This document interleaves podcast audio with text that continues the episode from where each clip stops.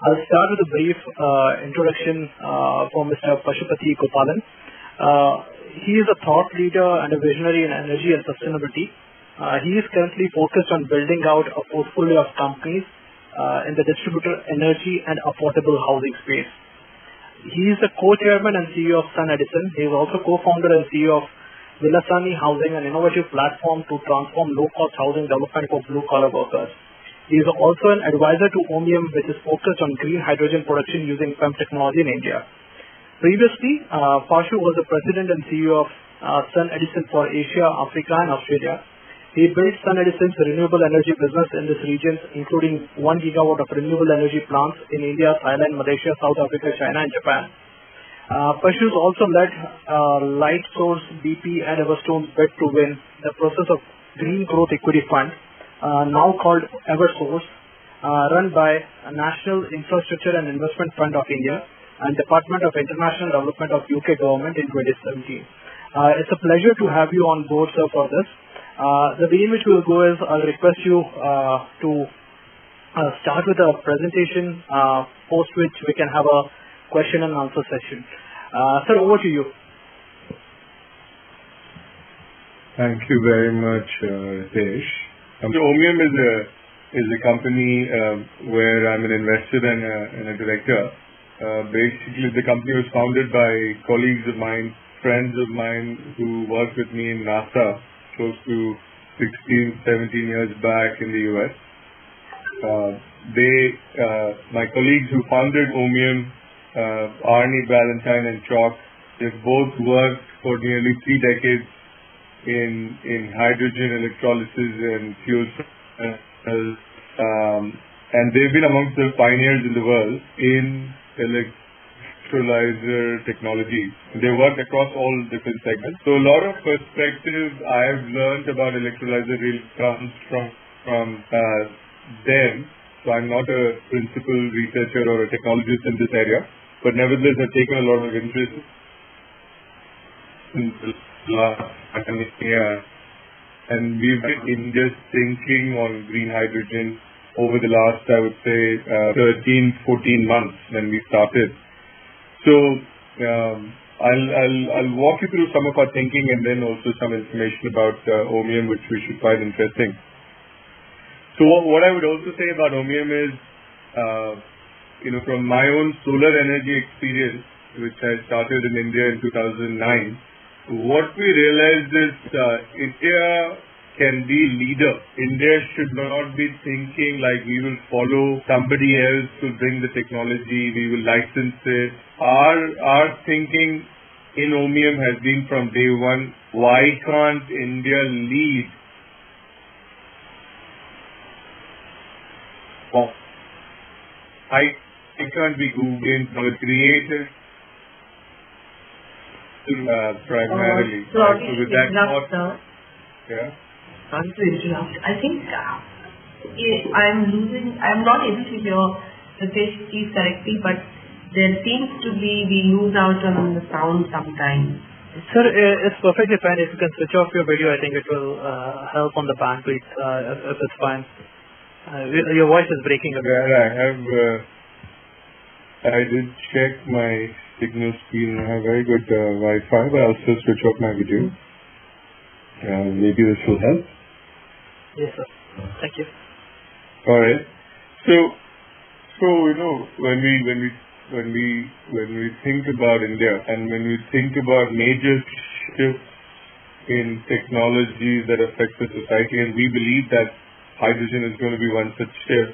What is important is it, it can't just be a point solution for it to become big and proliferate all walks of life in the society in a big way. You know, economic growth is very, very important. We have to achieve energy independence. We don't want to be in a situation like solar where after ten years, even now, you know, given a chance, we would be importing significantly while the last few years have supported domestic content.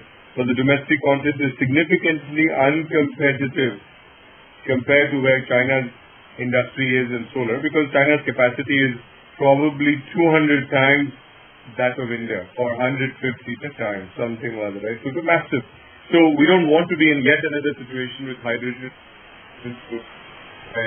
not the boat on energy independence. Needless to say, I think climate change is very important. India is the third largest emitter of uh, greenhouse gases. Obviously, I think uh, we we sometimes get away by counting per capita, but uh, which is also quite relevant.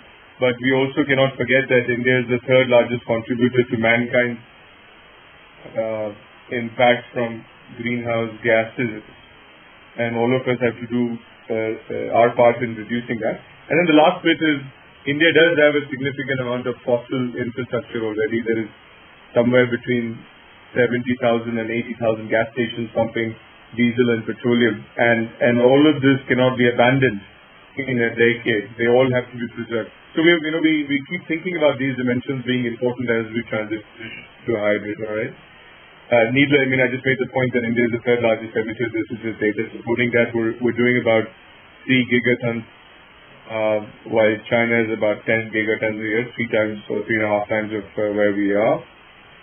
Um, you know, when we think about the energy transition, um, all of us are quite familiar with solar and wind, and, and wind probably has about a twenty-year history in India, and solar has a ten-year history. You know, give it maybe give it take one or two more years, and it's grown quite rapidly. Uh, other than other than Suzlon and wind, predominantly all the equipment has really uh, has come from elsewhere. The wind industry did a good job. I think Vestas and uh, others probably set up factories, but solar has been primarily through imports.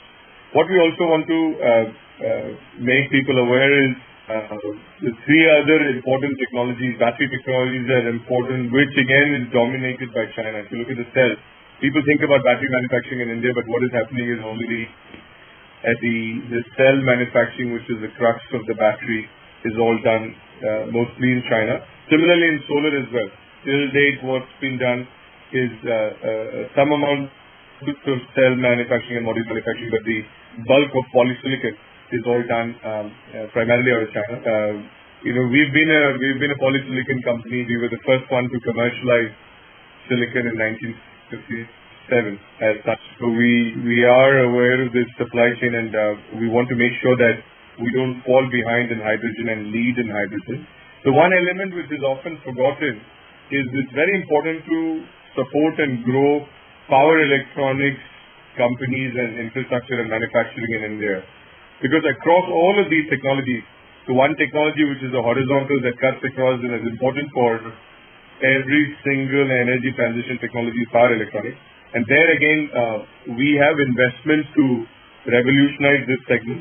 You know, some of you that are from power electronics will understand that a lot of power electronics is built on silicon, and we have an investment uh, in in vertical uh, bubble night, uh, which can carry a lot more current and will be much smaller, and will make the cost of power electronics significantly lower compared to where it is today. And and the New York government has given us close to one hundred million dollars to set up a park in New York. Uh, devices rolling out. So across the across the board, I think uh, for the country to transition and reduce climate change, all of these uh, pillars have to be advanced significantly. Uh, since the topic is on hydrogen, we'll, we'll, we'll talk about it here. Uh, we, we believe that if we, if we start early and rapidly ramp up, we can achieve energy independence on the back of growing green hydrogen, and can also decarbonize other segments of energy. You know, because uh, electricity represents only twenty-five to thirty percent of our energy usage. There is significant amount of fossil. Obviously, transportation is nearly entirely dependent on fossil, but also the industrial requirements are primarily met by coal. So to decarbonize all of those sectors, you know, whether it is carbon used in steel uh, or uh, uh, other sectors like cement, I think we will have to uh, see how to use hydrogen. There is a lot of work being done on using hydrogen to reduce the iron ore or uh, in iron making instead of carbon. And uh, we are starting to see many projects being discussed and conceptualized as we speak in green steel, and uh, we hope that India will not uh, fall behind and will do the same. The bit about asset preservation is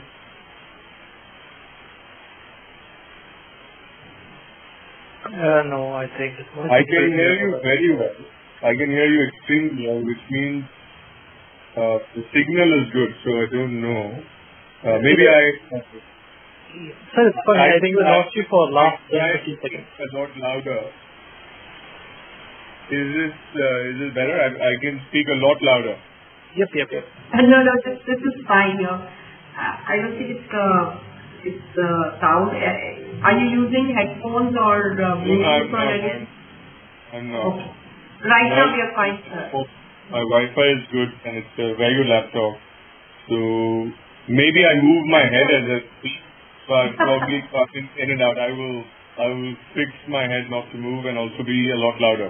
And I'm, I'm, I'll be a few more inches closer to the microphone. That's fine, sir. That's fine. Thank All you. All right. Thank you. So this is, you know, this is a busy chart to basically show that uh, the world has woken up and recognized. So, so honestly, if you think about it, some of you may ask the question, why green hydrogen now? You know, green hydrogen, uh, first of all, hy- making hydrogen by electrolysis is not new at all. I think it's been used for more than six decades. The U S submarines started using hydrogen electrolyzers to make both hydrogen and oxygen more than sixty years back. In space programs, like in the Gemini program, nearly twenty to twenty-five years back, uh, P E M, P E M, proton exchange membrane electrolyzers were developed by G E. So the electrolysis or electrolyzer technology has been around for a very long time. It is the economics of renewable energy which is making the possibility of green hydrogen happen right now, where it's starting to look like it can be a real, you know, real reality for all of us. Otherwise, you know, I think George Bush Junior, when he took uh, oath as president, basically said that a child born today will drive a hydrogen car. Although that may not have entirely happened, but uh, Toyota and Hyundai and others do have hydrogen cars in certain markets, and, and it is becoming a reality. Uh, so, I think I, I'll leave you with a couple things. You know, we've done, we've done all kinds of modeling. We are very confident that hydrogen can be produced at approximately one dollar fifty a kilogram by twenty twenty-five. And around a dollar a kilogram by twenty thirty. We have the assumptions written down, but many others have also said the same thing. This chart of ours is nearly one year old, uh, but some of the other Indian uh, famous leaders have pointed to these numbers more recently, and we've been sharing this chart with the various government departments for nearly uh, thirteen, fourteen months, as I mentioned. The other bit to uh, note down is hydrogen can be competitive compared to diesel and Uh, petroleum, and this is not even counting the additional duties and taxes. So here I think in these calculations we have taken diesel to be about forty rupees a, uh, forty rupees a, a liter, not accounting for all the taxes. Even then we think hydrogen will be competitive. So we are, you know, we are urging the automotive O E M and the gas station infrastructure companies like Indian Oil Corporation, B P C L, H P C L, to rise up to the challenge, and for the O E Ms to roll out their vehicles, and for the gas station companies to start setting up gas stations for hydrogen.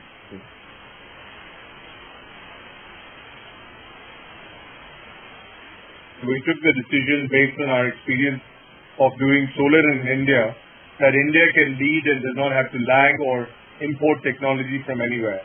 So, you know, we're very happy to say that we have a, a, a factory that's been certified by T U V to have the gigafactory status, and uh, we are uh, starting to ship equipment, and coincidentally our first shipments have all been exports out of India.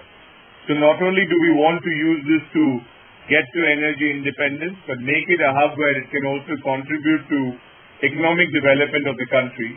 And that's our wish, because energy, as we all will know, in the last couple of hundred years has played a significant role in the economic development of various countries, whether it is U K because of coal and... Sir, if you can go through the prior slide, I think, uh, wherein you had the cost numbers uh, prior to this. Yeah, this was a very interesting slide. Uh, we lost uh, a part of your uh, commentary over here. So the, the point I was making is uh, there, there are a lot of assumptions that go into estimating the cost of hydrogen, because there is uh, renewable energy cost. In renewable energy, we are aware, you know, we have also played a role in requesting for these changes, but we're also aware of these things happening, which is there will be dollar-denominated tariffs for hydrogen projects. There will be nearly zero uh, transmission cost or competitive transmission cost. Also, the government is thinking about doing banking of uh, renewable power to allow for higher utilization of the electrolyzer plants. And there is also a P L I scheme for electrolyzers. So the government is going on a war footing to support hydrogen. So it's, it's, it's honestly hard to say exactly where we will end up. But when you do the mathematics, it seems like the production cost of hydrogen can be in the range of one dollar fifty by twenty twenty-five. And that is starting to become competitive with hydrogen produced from natural gas. And you may also be aware that the government is coming up with mandates for the gas companies like GAIL and Mahanagar Gas and other gas companies to blend some percentage of their natural gas with hydrogen. And the numbers that have been talked about are somewhere in the range of three, four, five percent or six percent, something like that. And also the refineries use a lot of hydrogen. They will also have a blending target, and so will the fertilizer companies. So uniquely, I think India might emerge as one of the most interesting hydrogen markets, thanks to the, the visionary uh, you know, proposals that the government is currently considering.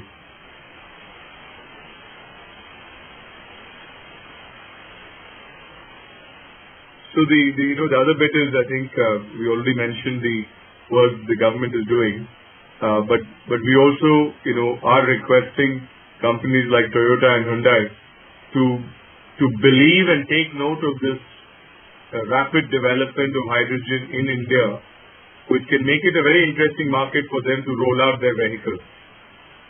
Because I think our our whole philosophy has been that all the numbers that have been projected about hydrogen for twenty fifty, we want to bring it down, accelerate that to twenty twenty-five. Because the, you know, if you think about the cost of hydrogen, it's the cost of renewable energy, cost of electrolyzer, and utilization of electrolyzer. Utilization of electrolyzer is somewhat of a policy matter. So the, if based on our roadmap, we understand the electrolyzer cost, and the renewable cost is quite widely known already.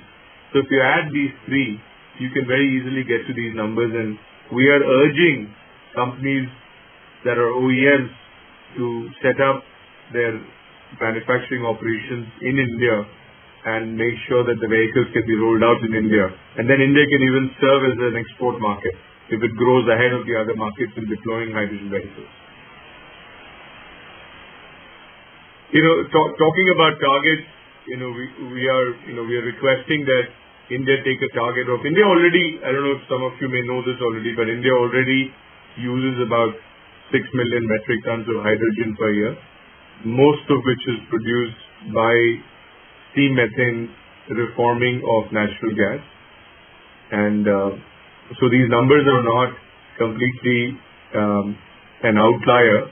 I think based on the uh, ground-up planning that we have done, we think we can achieve these numbers of getting to five million metric tons of green hydrogen by twenty twenty-five and twenty million metric tons by twenty thirty. We believe these will serve as visionary but yet achievable targets which can make India the hub for hydrogen. I think I've, I've talked about some of these things, so maybe I'm not going to repeat myself, from a dollar-denominated tariff to incentives for manufacturing in India and then concessional transmission. Um, the, the immediate implementation will happen in certain industries that are already using grey hydrogen, which we talked about it already. Refineries and fertilizer plants are the largest user of hydrogen. And then the gas, gas companies can blend hydrogen, and there's a lot of work that's already been done proactively by them to blend hydrogen and demonstrate that it is, it is quite possible to do it, you know, below a certain percentage, which is what they all are going to attempt to do. You know, the, the, the point about visionary targets and bringing other companies, we believe that if we take the lead and send a signal to the uh, you know the largest companies in the world that are O E Ms and are doing different parts of their value chain, we believe that they all will come to India and set up their manufacturing and make India